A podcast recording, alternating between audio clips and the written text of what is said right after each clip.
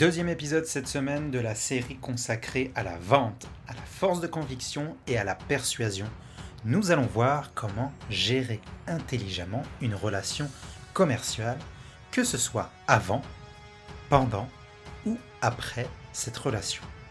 Je ne vous en dis pas plus, je vous parle de tout ça la semaine prochaine.